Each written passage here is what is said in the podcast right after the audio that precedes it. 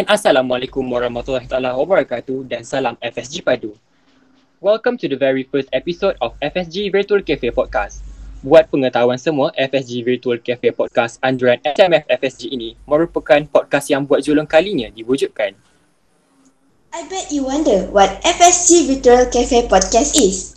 For your information, dalam podcast ini, kita akan mengupas topik-topik menarik dan dekat di hati semua pelajar sambil ditemani, dengan beberapa tetamu jemputan. Sebelum kita mulakan episod pada hari ini, izinkan saya untuk memperkenalkan diri. Nama saya Muhammad Afiq Akmal bin Nurijan atau boleh panggil saya Afiq. Saya pula Nur Ain Hazika binti Rahimi atau dikenali sebagai Hazika. Now, it's time to welcome our guests to FSG Virtual Cafe. They are here to share with us their opinion and story regarding about our topic today. Hi Hani, hello Zakina, and hello Priscilla. Thank you sebab sudi meluangkan masa bersama kami pada hari ini. Not to waste our time, Hani, can you give some short introduction about yourself to our listeners? Hi, yes, hello. Um, so my name is Nor Farhahani. I go by Hani, and I'm currently in semester four out of seven, and uh, saya pegang jawatan sebagai Timbalan Presiden Biomax. Alright, thank you Hani. Sedap nama, semanis orangnya.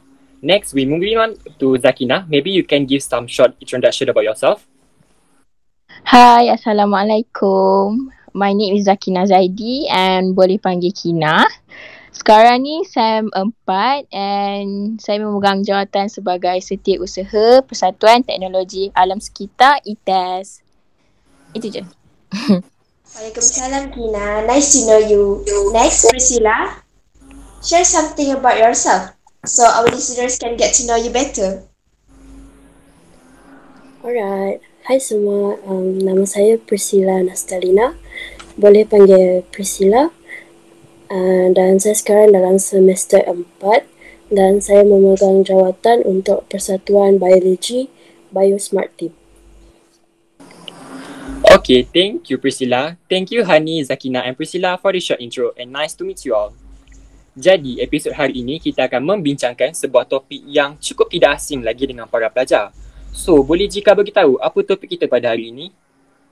Okay, buat pengetahuan semua pendengar kita pada malam ini, we will discuss about balancing life and study. What should come first? So, what do you think, Hani? Your study or your balanced life? Well, if you ask me, I would go for my balanced life.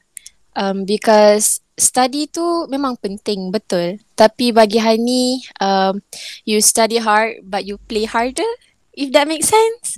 So, um, what I do when I'm not studying is I have a very um, passion yang sangat mendalam dengan makeup and dress up. Pelik kan? Macam belajar ada orang kata pelik belajar sains tapi suka benda-benda macam ni but that's me so when I'm not studying I'm usually at my vanity table um, dressing up and now I discover a new hobby making TikToks because well in pandemic siapa je tak main TikTok um, yeah I think that's uh, from me lah I prefer to balance my life more with something else other than my studying because I cannot just study sebab nanti akan jadi stress je memanjang. Ya, faham, faham. Kita tak boleh lah nak fokus study je nanti stress. Bukan I nak cakap tak boleh fokus study. Kita patut have me time buat benda yang kita suka. Masa Hani, Hani suka makeup kan? Yes, betul. Yes. Uh, nanti buatlah tutorial makeup dekat TikTok. ya, yeah, boleh. Come, come and see.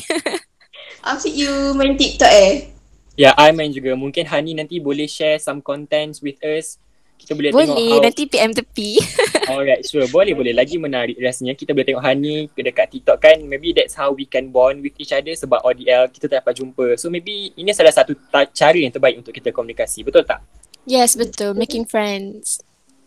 Alright, I suka idea Hani yang macam balancing life sebab I pun suka benda-benda yang macam dengan skincare ke apa. So for me that's the reason why I'm learning chemistry right now.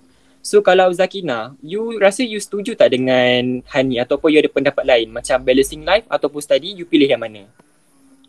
Oh, kalau saya, saya setuju dengan Hani sebab saya pun akan choose balance life. Sebab um, kalau kita ada a balance life, kita akan uh, achieve everything. Macam macam ni eh, kita boleh uh, susun semuanya untuk kita dapat time tu juga. Walaupun sikit-sikit. Macam tu lah. Faham, saya pun suka juga macam balancing life memanglah study tu penting tapi you know we can have fun uh, dengan benda-benda yang selain daripada study. So jika kalau you macam mana? Kalau I sejak PKP ni I dah pandai tengok TikTok. Uh, selain TikTok, typical perempuan saya suka baca novel. Kalau kalau Priscilla, free time Priscilla selalu buat apa? Um, kalau saya, um, free time selalunya saya akan main dengan my pets. I have three, eh, four dogs and four cats. Um, lepas tu saya akan um, water my plants. Um, saya suka like tanam pokok if that makes sense. And saya, saya pun suka gaming. Um, like saya suka main Genshin Impact and The Sims. And macam Honey juga, saya pun suka makeup and skincare. So, um, those are usually what I do in my free time. Alright, thank you Priscilla. Kalau macam I pun sama, I pun ada pets kat rumah. So kadang-kadang kalau I bosan, I akan main lah dengan diorang kan macam kucing banyak-banyak. So it's fine sebab yang I know pun kucing pun kinda release our tension juga kadang-kadang. So kalau Jika macam mana? I suka main dengan kucing dekat rumah. Uh, kalau free time, yeah, I help my mum dekat dapur. I suka baking juga macam, yeah, bake cakes. Uh, okay, macam yang kita semua lalui. Like, every week pasti ada tugasan atau quiz and test yang kita kena selesaikan. Okay, dalam usaha menjadi seorang pelajar yang baik and any commitment yang anda pegang sekarang ni, bagaimana anda pastikan committed dalam menyiapkan tugasan anda and anda boleh peroleh pencapaian terbaik untuk setiap semester? Uh, kalau you Afiq, you nak bagi pendapat dulu ke? Boleh sebab kalau macam saya pun right now my personal experience maybe sebab kita tinggal dekat rumah kan. So macam gangguan-gangguan luar lah I tak cakap my mom kalau panggil tu gangguan. Tapi for me it's kinda you know sebab kita pun tengah study tiba-tiba suruh sampah ke apa but it's fine. It's tak ganggu langsung. But the most disturbing thing I think kalau macam post laju ataupun TNG ke yang macam kacau horn-horn depan rumah oof I cannot with that. So kalau Priscilla you okay ke dengan benda tu semua? Um, honestly memang tak okay sebab memang rasa terganggu. Kadang-kadang bila tengah test bila tengah lecture tiba-tiba ada um, bos laju datang. So macam kena sign lagi. So dia macam take our time to um, untuk jawab test tu. Tapi I'm grateful that most of the time my family members are at home. So um, usually dia orang yang akan tolong macam ambil parcel dari pos kalau, kalau ada orang datang dia orang yang akan macam greet lah. And dia orang pun faham um, I have like I have to study in my own room. So um, penting untuk uh, family members pun um, support kita in terms of studying. Faham? Betul saya setuju sebab family it's quite important. So before that, uh, Priscilla, kalau you kan, you pilih balancing life ataupun study? Yang mana lagi penting untuk you? Um, kalau I personally, bagi I susah nak pilih which one is more important sebab um, bagi I study and balance life is very uh, both are very important. So, um, sebab I cakap macam ni, um, in terms of studying, uh, I have my own goals yang I nak achieve. Um, I hope I boleh sambung belajar sampai PhD and sebab tu I will always prioritize my study. Tapi at the same time I tak nak macam uh, neglect my um, balance life. I tak nak macam stress je belajar. Tapi macam I sendiri tak happy tak um, tak borak dengan orang. So usually untuk balancekan my life, I akan borak dengan my family. I akan borak dengan my friends, I akan buat um, my hobbies so that I tak adalah rasa pressure sangat for study. So um, bagi I memang both um, studying dengan balance life tu dua-dua penting bagi I. Ya betul tu Priscilla, study and balance life sangat penting and kita patut jaga mental health lagi mental health kita juga kan. Okay, uh, I am pretty sure each of us has, has every experience uh, a lot of struggles during this ODL. Kalau Zakina, I nak tanya, uh, apa struggle experience yang you alami during ODL? Hmm, kalau nak cakap pasal struggles memang banyak kan tapi uh, boleh tak I nak cakap based on macam what's good kalau macam time ODL ni?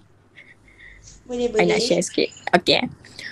Okay, basically masa ODL ni banyak benda yang I belajar. Um, um, bila duduk rumah ni kan, uh, kita study.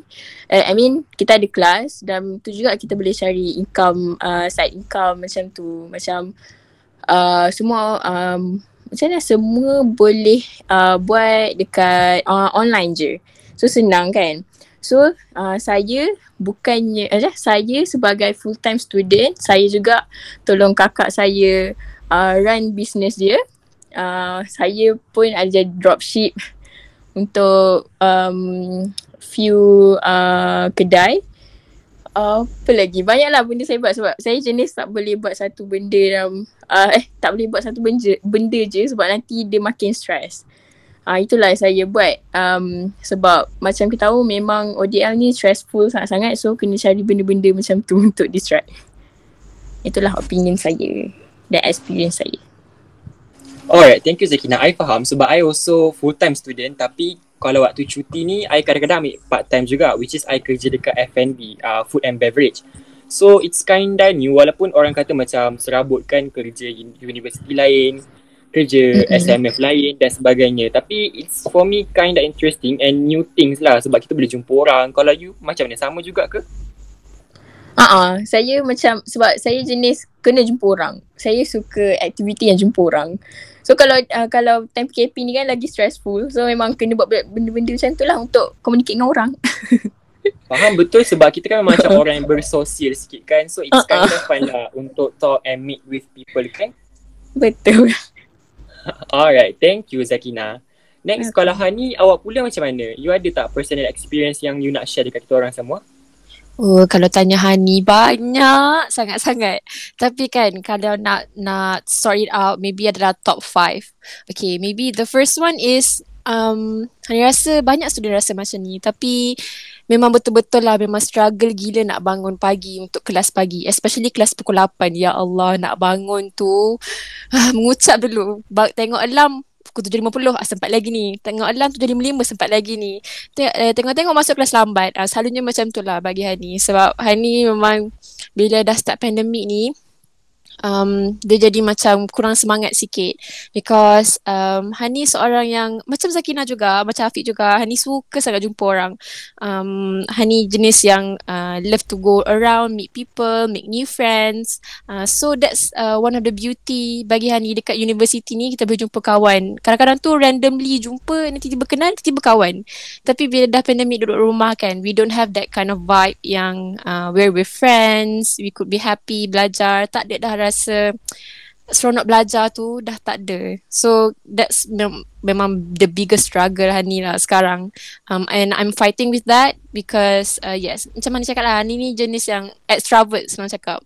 So duduk kat rumah terkurung, tak keluar, nak tengok. Kadang-kadang nak tengok uh, pokok pun tak boleh nak tengok kat luar tau sebab uh, kadang-kadang tu uh, tak boleh keluar rumah.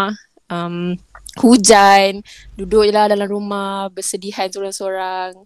And then um, other struggle is like maybe kalau kita kelas kan daripada pukul 8 pagi sampailah petang pukul 5 petang tu kita duduk atas kerusi duduk depan laptop. And kadang-kadang tu macam Hani forgot yang um, I have to move. Kadang-kadang duduk je atas, atas kerusi tu. Memang tengah break sejam pun duduk je atas kerusi tu. Tengok je lah laptop buka YouTube ke. Kadang-kadang tu memang memang lepas kelas tu memang sakit belakang gila-gila lah. Lepas malam, memang bila time malam tu memang sakit belakang lah.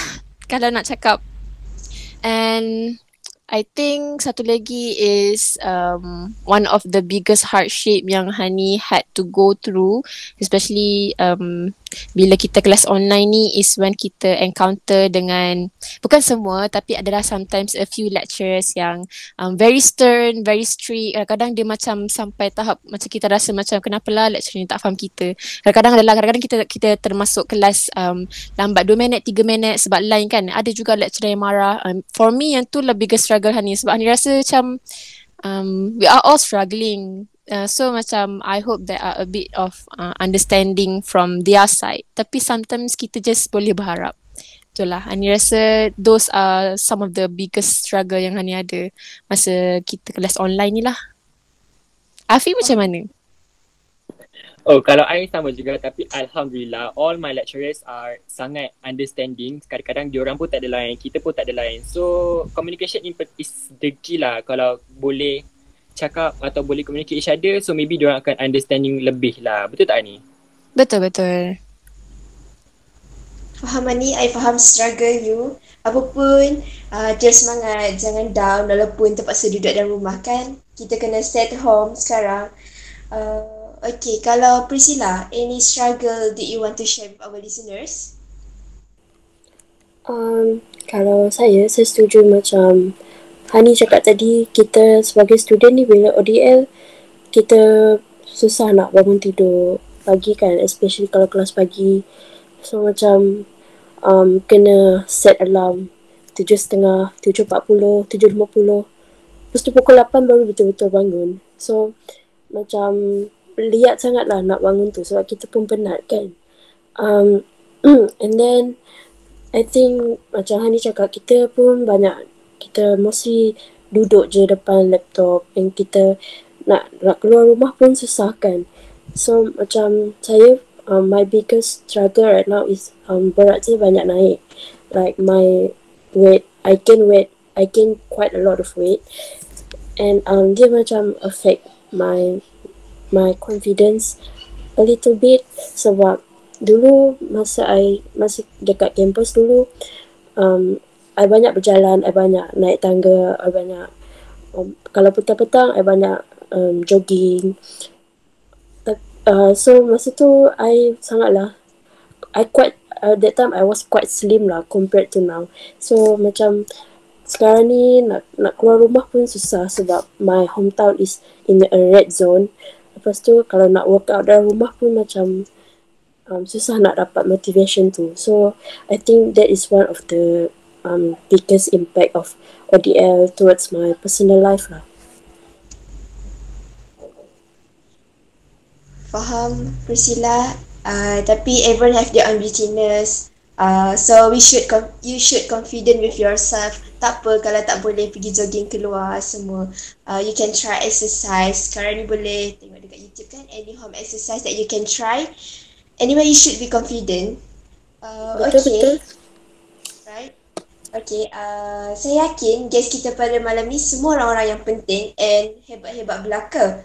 So, saya nak tanya kepada anda semua, macam mana anda bagikan masa antara keluarga, aktiviti pembelajaran, co-curriculum dan urusan persatuan dalaman? Macam yang kita tahu, uh, Priscilla, uh, awak timbalan Presiden BST kan? Betul tu. Uh, so, macam mana awak bagikan masa antara keluarga, study and PD? Um, uh, untuk study memang uh, weekdays dalam um, pukul 9 sampai pukul 4 macam tu memang jadual saya pack dengan kuliah. Dan lepas tu untuk co-curriculum pula uh, kelas co-curriculum saya hari Kamis malam uh, malam Kamis. So masa kelas co-curriculum tu memang akan bincang um, everything especially kita SEM ni buat sulam kan. Um, so memang saya gunakan masa tu untuk communicate dengan um, my sulam classmates untuk carry out the program.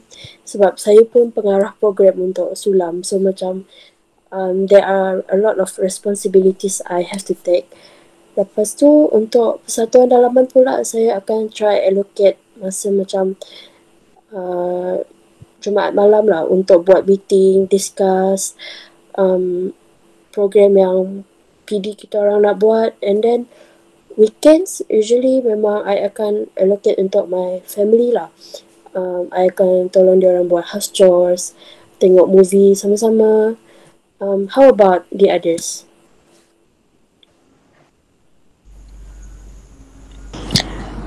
Hmm, kalau macam saya pula, um, rutin saya, uh, SEM 4 ni memang uh, hektik.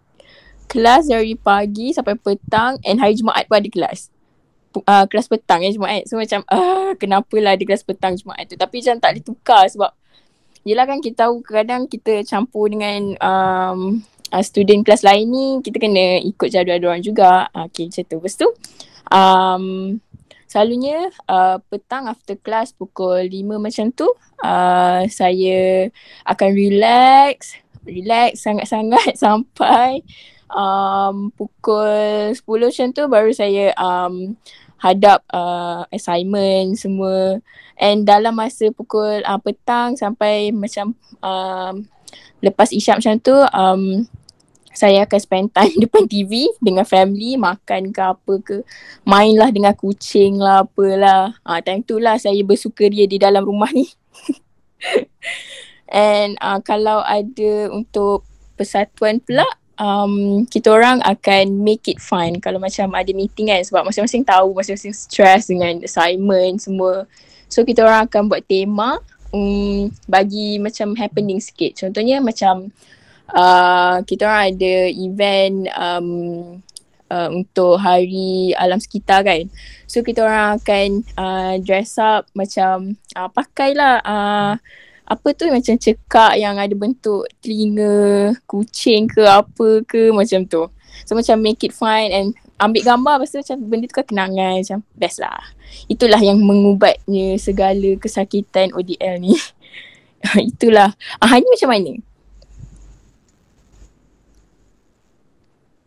Um, kalau hari ni lah kan, um, kalau nak bahagi masa tu, the main point is just uh, kena pandai bahagi masa, uh, time, organ, uh, time organisation and to be organised lah. Maknanya macam kalau Hani, kalau kelas tu, Hani memang kelas. Memang um, duduklah depan laptop ke, dengar ke tak dengar tu, um, Belakang cerita tapi memang kalau kelas Hani akan duduk depan laptop, depan iPad ke um, and then bila dah break. Maknanya um, kita ada macam one hour two hour gaps kan. Uh, masa tu hanya akan um, keluar. Hanya akan cuba tak duduk depan laptop selagi boleh. Maknanya hanya akan keluar lah pergi kalau um, ada mak kat rumah tanya nak makan apa uh, nak masak apa. And then hanya try to spend um, bagi, uh, masa gap-gap tu dengan family ataupun untuk diri sendiri. Macam untuk makan ke ataupun nak main phone sekejap ke just to um, cool off sekejap sebab tak nak macam overload sangat kan. Bila overload nanti jadi macam stress sangat sebab terlalu banyak input untuk hari tu.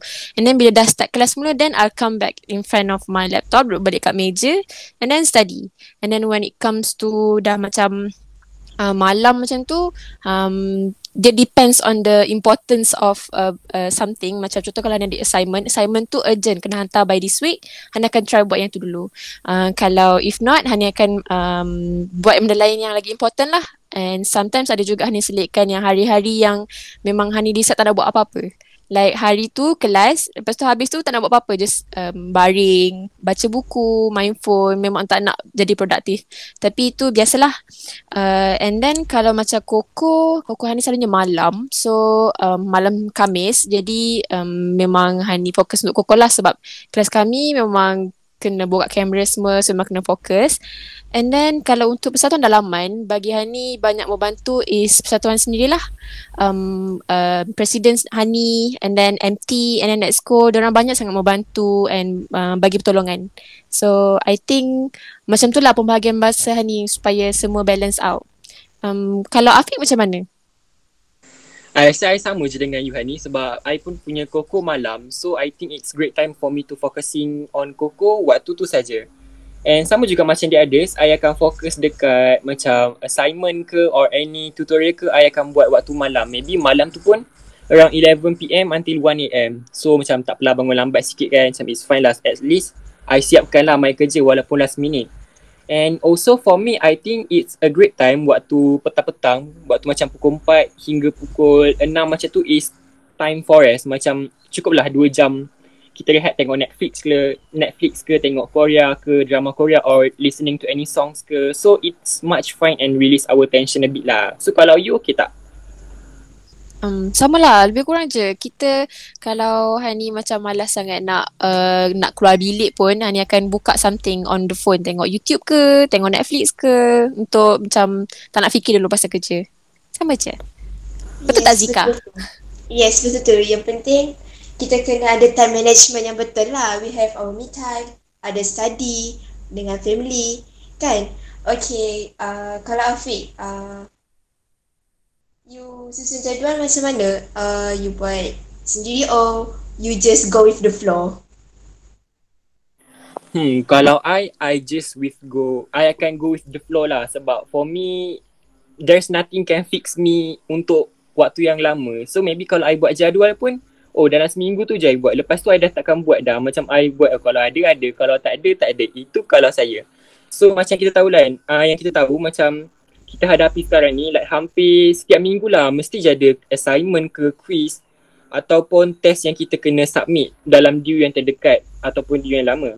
So dalam usaha anda semua untuk menjadi seorang pelajar yang baik dalam setiap komitmen yang anda pegang sekarang ni, So how you guys uh, make sure yang korang ni sentiasa committed dalam siapkan assignment ke and macam mana yang korang akan pastikan yang korang ni peroleh pencapaian yang terbaik untuk setiap semester. Mungkin Hani boleh beritahu macam ada tips ke ataupun you know any pandangan nak kongsikan kepada kita semua?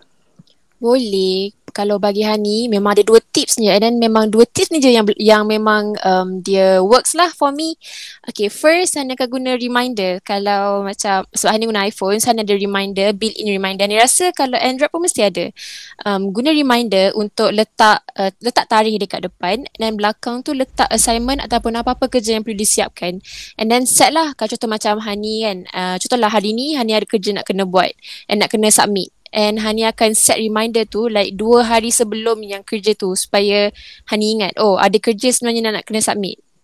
Um, selain daripada tu uh, Hani also use a planner. Bagi Hani, kalau macam kita ni student, especially masa time macam pandemik yang kita susah sebenarnya nak start buat kerja kan, kita actually perlu sangat-sangat planner. Kalau bukan a full planner pun, tak perlu mahal, just uh, beli dekat DIY, murah je RM5 pun ada.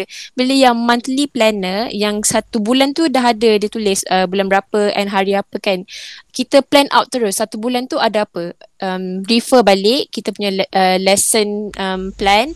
And then tulis semua tarikh yang penting yang um, kita boleh kita kena submit kerja. Bagi Hani yang tu memang works the best because every time tengok je bulan tu oh bulan ni ada ni ni ni. Kita akan sentiasa ingat uh, okay bulan ni ada tiga saya kena hantar. Bulan ni ada tiga saya kena hantar. And memang kena um, selalu rajinkan diri check lah. Kalau boleh start start je kelas terus check okay ada apa? Untuk apa? Hari ni apa? Kalau boleh apa-apa sahaja tulis di dalam planner tu supaya kita uh, tak mudah lupa lah. Kalau tu bagi Hani lah. Kalau yang lain ada tak? Hmm, kalau macam saya uh, sama macam Hani. Uh, akan buat uh, apa? Uh, saya akan print um, like uh, schedule juga mm, dari week 1 sampai lah week 14 untuk saya susunkan segala assignment and task kat dalam tu. Sebab saya jenis orang yang kena menulis baru saya ingat. Kalau saya tak tulis, saya tak ingat. Itulah saya akan buat. Jika macam mana? Oh, kalau I, I pun jenis yang tulis uh, sebab tak pro sangat nak guna apps dekat phone apa semua. Saya jenis yang suka benda hard copy lah sebab kalau dalam phone takut hilang. Uh, kalau Priscilla, you ada any apps yang awak guna untuk buat schedule atau you tulis juga buat mini planner macam Hani buat? Uh, I ada dua method. Um, satu macam Hani dengan Zakira juga buat uh, planner. Tapi sebab sekarang ni I try to be I try to go paperless. Jadi planner saya semua ada dekat iPad just so saya just tulis dekat iPad. Uh, lepas tu saya akan gunakan um, app, satu app ni nama dia Notion. Uh, ya dia boleh simpan semua benda like um, kita boleh sim- buat reminder, boleh buat assignment tracker, lecture note pun boleh simpan situ. Lepas tu macam you nak buat diary ke apa-apa boleh letak situ juga and your um, uh, apa markah markah for test ke. And then kalau um, in terms of uh, nak make sure I am on track when doing my assignment selalunya saya akan bahagikan my workflow in like dalam tiga phase macam tu lah. So the first phase saya akan try to uh, saya akan try to fahamkan the assignment. And uh, try to do more research about it cari semua reference yang yang berkaitan. Uh, lepas tu in the second stage saya akan uh, start writing on the topic. And then final stage saya akan buat uh, um, saya akan check balik kalau ada apa-apa salah. Uh, kalau ada apa-apa salah, ada apa-apa yang kena betulkan, then saya submit. So, um, I'm just sharing this in case maybe student zaman sekarang selalu macam penting nak start from where kalau buat assignment. So yeah, I hope my tip is useful lah for our listeners. Alright, thank you Priscilla. I take that as quite useful sebab I'm pretty sure a lot of students lah sekarang akan invest their money to iPad kan. Macam I pun ada satu, I'm pretty sure like ada student pun ada. So it's kind of new lah sebab for me I quite basic. I guna apa yang ada je. Contoh macam kita student kita ada free access untuk uh, any macam Microsoft ataupun Google kan. So I guna yang tu je. Contoh macam kalau buat nota I guna macam one class ke or class note from Microsoft. So yang free access kalau you nak register pun free. Kalau Zakina you ada guna ke any application yang helps you sekarang ni untuk susun masa-masa ke macam mana? Oh, uh, I tak tak guna sebab Hmm, itulah sebab macam saya cakap tadi, I jenis yang kena tulis baru uh, I akan ingat. Tapi untuk macam simple reminder tu adalah tulis dekat phone. Macam tu. Faham Lakina? We are on the same page. Walaupun tulis dekat sticky note tanpa dinding nanti dia akan hilang sebab benda kecil kan? Uh, okay. I'm pretty sure as a science student, lab adalah elemen penting dalam sesi pembelajaran kita kan? And before kita punya lab secara face to face, kita pegang pipette sendiri, kita buat susun-susun radas tu sendiri. And sekarang kita punya lab uh, tengok YouTube ataupun daripada simulation. So, apa perbezaan yang paling ketara yang Kina rasa dekat sini? Sangat bagi impak besar kepada kita. And inisiatif yang Kina buat sebagai student untuk memahami lagi lab walaupun secara online. Oh macam saya mestilah uh, first tu walaupun kita dah baca jen apa bukan jurnal apa yang ah kita buat jota tapi tak semestinya kita akan faham semua kan. So um uh, still time nak buat lab report tu kena buka jurnal yang sangat banyak sebab kita tak tahu data tu pun kita macam dapat je kan. Tu tak hands on. So, so nak menggoreng dalam lab report tu macam susah sikit. And ada lagi satu um, uh, apa orang kata macam yang tak best time ODL ni untuk um, course saya uh, apa environmental technology kita orang banyak sangat field trip sebenarnya. So dari situ rasa macam ah sayangnya tak sem- tak sempat nak nak merasa field trip tu sempat pun masa sem satu je lepas tu dah tak tak merasa dah. Sebab dari field trip tu lagi banyak experience yang kita orang dapat. Ha, sebab kita orang punya course pun mostly yang perlukan field trip untuk faham betul-betul. Macam tu. Faham, I got that sebab you know kalau macam banyak field trip ni kena banyak exposure kan uh, untuk kita tahu lebih mendalam lagi, betul tak? Betul. So macam tu juga uh, macam kita orang so e-test memang ada buat talk bersama alumni. So macam at least student yang time ODL ni bolehlah merasa macam mendengar experience macam dari alumni-alumni sebelum ni macam tu semua. Alright, faham Zakina. Thank you for your uh, story. And then kalau Hani pula macam mana? Since you adalah pelajar biomolekular, betul tak Hani? Ya yeah, betul. Hani pun macam um, suffer sama banyak kot dengan orang lain. Especially kalau kita science stream kan um, memang kalau masa lab memang struggle lah. Kalau especially bila yang dia sebenarnya ada hands on tapi kita terpaksa tengok video je. Memang memang susah nak faham. Tapi kalau bagi Hani lah bila try, bila Hani nak try faham betul-betul Hani cari je dekat uh, YouTube kalau 10 video yang berbeza, kalau 10 orang berbeza, Hani akan tengok juga supaya Hani betul-betul faham apa yang dia try nak bagi tahu. Um, tapi Hani ada discover satu benda yang sangat menarik sem, uh, semester ni. Um, salah satu salah satu lecturer Hani untuk um, subjek uh, Hani tak sure. Tapi um, microbe lah lebih kurang macam tu. Microbe rasanya um, dia guna virtual lab. Lab tu dia macam um, kita just klik-klik je dia macam game. Tapi sebenarnya dia lab. Dia tunjuk kita okay kalau uh, buat streak on plate buat macam mana kita akan um, ikutlah prosedur dia. And then sangat menarik sebenarnya. So um, tapi bila Hani tanya lecturer Hani lecturer Hani kata um, yang ni still in trial. UiTM still lagi tengah try untuk cari cara bagi uh, a better experience untuk student-student uh, nak go through lab kan. Um, so Hani mengharapkan one day nanti UiTM akan implement tu pada semua orang lah sebab rasanya tu sangat membantu and yang tu je lab yang betul-betul Hani sangat enjoy. Hani tak rasa nak mengeluh pun kalau nak tengok video dia. Um, itu je. Faham? Uh, kalau I as a physics student waktu SEM 1 kita orang pun ada buat fizik guna simulation apa uh, timbang-timbang blok walaupun tak macam real tapi fun jugalah. Anyway uh, personally I rasa buat uh, face to face lagi fun namun pun benda amali kan? Uh, okay kalau Priscilla apa inisiatif yang Priscilla buat untuk menambahkan pemahaman lagi dalam lab ni? Um, bagi saya untuk kita betul-betul faham um, kenapa kita kena buat eksperimen tu and like what's the purpose of it. Saya rasa memang kita kena memang dah ada macam solid understanding on that certain topic. So kita kena first sekali faham um, the theory behind behind the experiment.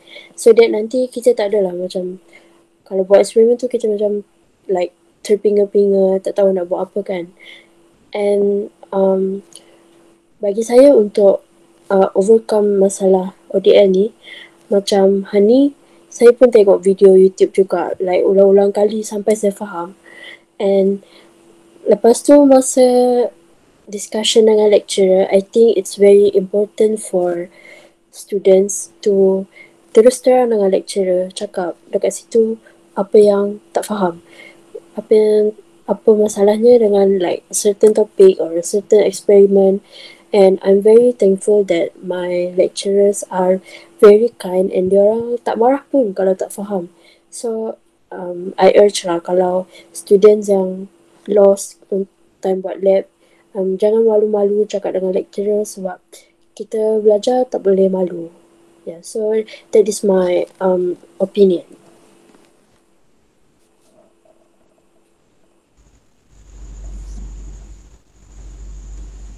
Um, ya, yeah, Hani rasa Hani setuju betul dengan um, Priscilla. So, uh, betul lah salah satu tips lagi kan yang Hani terlepas tadi sebenarnya um, don't forget your lab manuals. Serius, lab manual ni sangat penting um, just cari ataupun um, minta je dengan lecturer. Sebenarnya lecturer takkan marah kalau just tanya. Ataupun tanya kawan-kawan lah kalau takut kan tanya ada tak lab manual kalau in case dia tak ada. And then before masuk lab tu try to baca and faham. Kalau tak faham cuba search. Kalau tak faham lagi uh, tunggulah kelas. Um, tanya lagi lecturer. Okay ni apa tu apa. Rasanya itu sangat membantu sebab Hani pernah buat. And memang um, masa tu memang faham betul-betul lah lab tu macam mana. Sebab masa tu Hani dah tengok, Hani dah tengok dulu baru tanya. Um, ya, yeah, betul apa Priscilla cakap tadi. Alright, thank you Hani. I'm yeah, I quite agree with you both sebab you know sebelum masuk kelas kita kena prepare mentally kan sebab ODL so mental is quite important right now. So I prepare lah sama juga I akan baca like manual and sama juga macam Zakina kalau I tak faham I akan search another journal untuk I lagi faham to become more understanding sebab ODL kan agak susah lagi-lagi part lab nak buat discussion maybe ada calculation. So jangan malu untuk tanya kawan-kawan, untuk tanya pensyarah sebab communication tu sangat penting untuk ODL sekarang ni. Kalau you tak faham, you just tanya. Jangan malu. Betul tak Azika? Betul tu, orang cakap mana bertanya sesat jalan. Okay, uh, thank you sebab sudi bagi korang punya pendapat. I rasa fun berborak dengan korang malam ni. Rasa relatable sangat. So, apa yang I dapat daripada kita punya discussion malam ni, everything happens for a reason. Ada kebaikan dia, ada keburukan dia. Kalau korang pernah dengar, manusia ni suka benda-benda yang cantik. Apa kata kita apply uh, saying tu, uh, kita tengok benda yang positif. Apa benda positif kita dapat semasa study ODL ni? I bagi contoh kalau I sendiri, I duduk jauh daripada UiTM Shah Alam. So, kalau lah benda ni face to face, uh, kiranya I jauh dari family lah kan. So, I punya masa dengan family tu agak kurang. Uh, boleh jadi homesick juga. Dengan ODL ni, uh, I boleh lah spend lagi banyak masa dengan family. Kalau you Afiq, you okay tak? Ya, yeah, saya setuju sebab kita dekat rumah. So, masa dengan keluarga tu adalah sangat penting sebenarnya uh, janganlah macam duduk bilik saja kan keluarlah daripada bilik sekejap tolong ibu masak ke mengemas rumah ke banyak lagi benda kita boleh buat sama-sama untuk hilangkan bosan tapi kalau you nak keluar boleh je keluar sometimes kita kena treat myself like we did a good job for a week maybe kita ada test banyak ke assignment and we pass through that week very well So why not you just keluar ataupun order je makanan ke apa. Food is happiness kan. So order lah treat yourself Starbucks ke Coffee Bean. Uh, such a good treatment treatment for yourself. Betul tak Jika? Ya betul tu sekali-sekala tapi stay at home guys kita punya kes meningkat ni. Alright, thank you Jika. Masa sekarang ni sangat mencibur kita ya. So di sini kami ingin mengucapkan ribuan terima kasih kepada tetamu kita yang sudi untuk meluangkan sedikit masa berkongsi yang kita semua pendapat mereka berkenaan topik yang dibincangkan pada hari ini. So before we end, maybe you guys ada sepatah dua kata yang nak you guys nak sampaikan sebelum kita berakhir. So maybe Priscilla awak boleh mula dulu. Um, jadi untuk semua um, pendengar kita, saya cuma nak cakap, um, I know that ODL is very hard and it's not, it is not the university life that we dream of. Tapi nak buat macam mana, kita pun memang kena kena hadapi, kita kena just go with it. And in these difficult times, kita kena um, check up on our friends. Uh, in case dia orang ada masalah and kalau kita ada masalah um, jangan pendam just talk to somebody because we have to be there for each other and I hope that semua pendengar yang uh, dengar podcast kita boleh dapat good result for this semester and I hope that we can return to campus for the next semester. Untuk untuk saya pula um, dari saya saya berharap semua yang mendengar ni have a good time dekat rumah kalau ada problem uh, jangan segan-segan share dengan kawan rapat or um, family members. Macam macam saya saya selalu buat night talk dengan adik saya. Ataupun kalau uh, saya akan call my friends yang uh, dari diploma ke apa. So dari situ kita boleh share everything. And kalau rasa dah tak boleh nak cope sangat diri sendiri macam kenapa lah dengan jiwa aku sekarang ni? Uh, korang kena seek for help for professional help okay um, and lagi satu last uh, take care and selalu jaga-jaga nak keluar pun um, jaga-jagalah beringat tu je Alright, kalau daripada Hani pula untuk pendengar kita kat luar sana, I know things are hard right now and things are really tough for some of us. Uh, I'm not excluded from this category and it's okay to be sad and cry. It's okay to cry, but don't cry for days. Just cry for one day and then pick yourself up after, okay? You have to be strong. You have to be sorry we have to come back stronger than before because we're all got this and we're in this together um and then kalau rasa perlukan bantuan don't forget to just reach out to your friends, reach out to your family, to anyone yang you kenal, boyfriend ke girlfriend ke. Hmm. And um, I'm sure your friends w- could spare you at least one hour untuk cakap dengan you kalau you tak okay. And um, to those friends yang rasa kawan-kawan dia tak okay and know that something's going on, try to reach out and try to borak with them so that um, they wouldn't feel left out ataupun rasa sorang-sorang going through these hard times. Um, and to all listeners, I just nak kata always remember to always take care, stay safe and stay home, okay? Um, don't forget your mask and sanitizer kalau you in case keluar rumah. That's all from me. Thank you. Thank you Hani. I setuju dengan apa yang semua cakap. Uh, we should jaga kita punya mental health. Sangat-sangatlah penting kita punya mental health kan. Uh, if korang rasa stress ke apa, cari benda untuk distract. Main game, main uh, main ML, main Among Us ke with your friend. Okay, uh, thank you for the motivation. I rasa sangat-sangat bersemangat dan I rasa kita punya pendengar malam ni pun sangat-sangat bersemangat dengan korang punya motivate motivation. So, if you think this podcast really taught you a lot of new knowledge, make sure to follow us on Spotify.